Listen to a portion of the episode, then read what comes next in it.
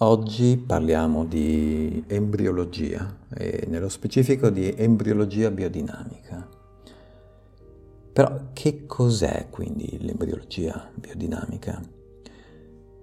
È quella parte della scienza dell'embriologia umana eh, atta che descrive eh, i movimenti fisici che l'embrione compie descrive il processo di sviluppo embriologico, descrive le forze che sostengono questo sviluppo, quelle forze che sono presenti durante la formazione e sono forze che non vediamo con gli occhi.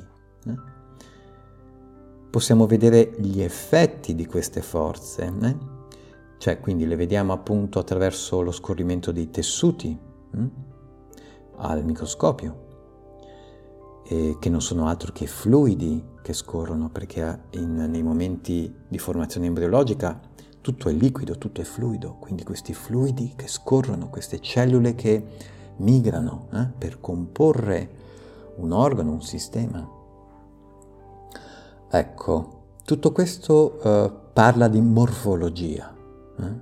siamo in campo morfologico.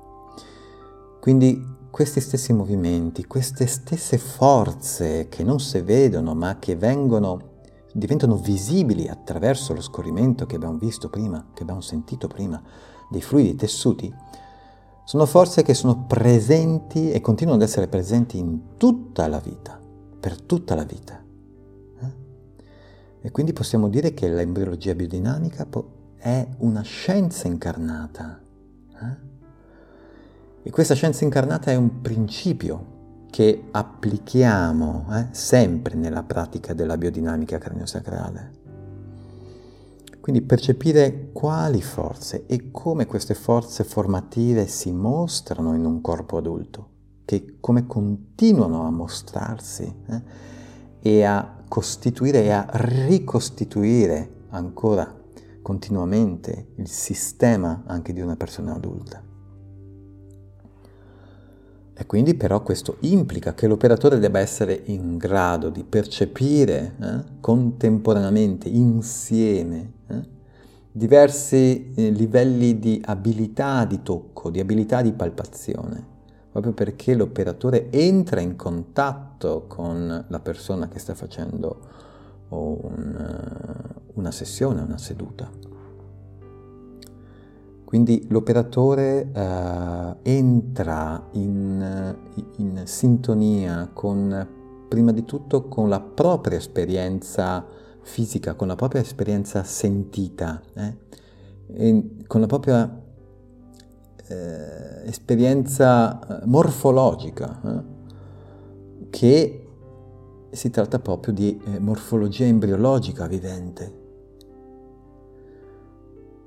Ehm, quindi l'operatore qui eh, dovrà essere in grado di eh, sfocare, eh, tra virgolette, sfocare tutto quel sapere da laboratorio scientifico, eh, tutto quel sapere indagatorio.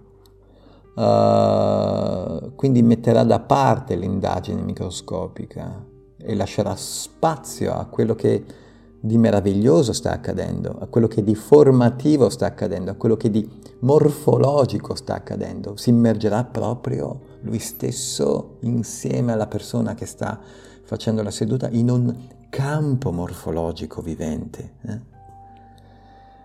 Ecco che allora diventerà eh, sì un'indagine, ma spaziosa. Eh? Diventerà un'indagine spaziosa di una realtà corporea vivente, e questa realtà corporea vivente la chiamiamo fenomenologia del corpo. E questa in biodinamica è una metafora reale.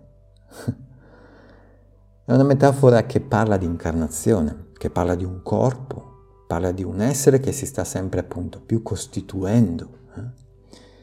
E questo, questa modalità di costituzione, appunto, che si riferisce a, a, alle forze biodinamiche, possiamo interpretarla anche come un diapason per un musicista, per accordare eh, lo strumento. Quindi l'embriologia biodinamica, essere in contatto quindi con queste forze che ci hanno forgiato e che continuano a farle, ci insegna ad essere impermanenti. E l'impermanenza è una realtà massima. Ha a che fare questa realtà massima con, con il cedere. E se cedo, accedo. Quindi cedere per accedere ed è proprio quello che ci mostra l'embriologia biodinamica.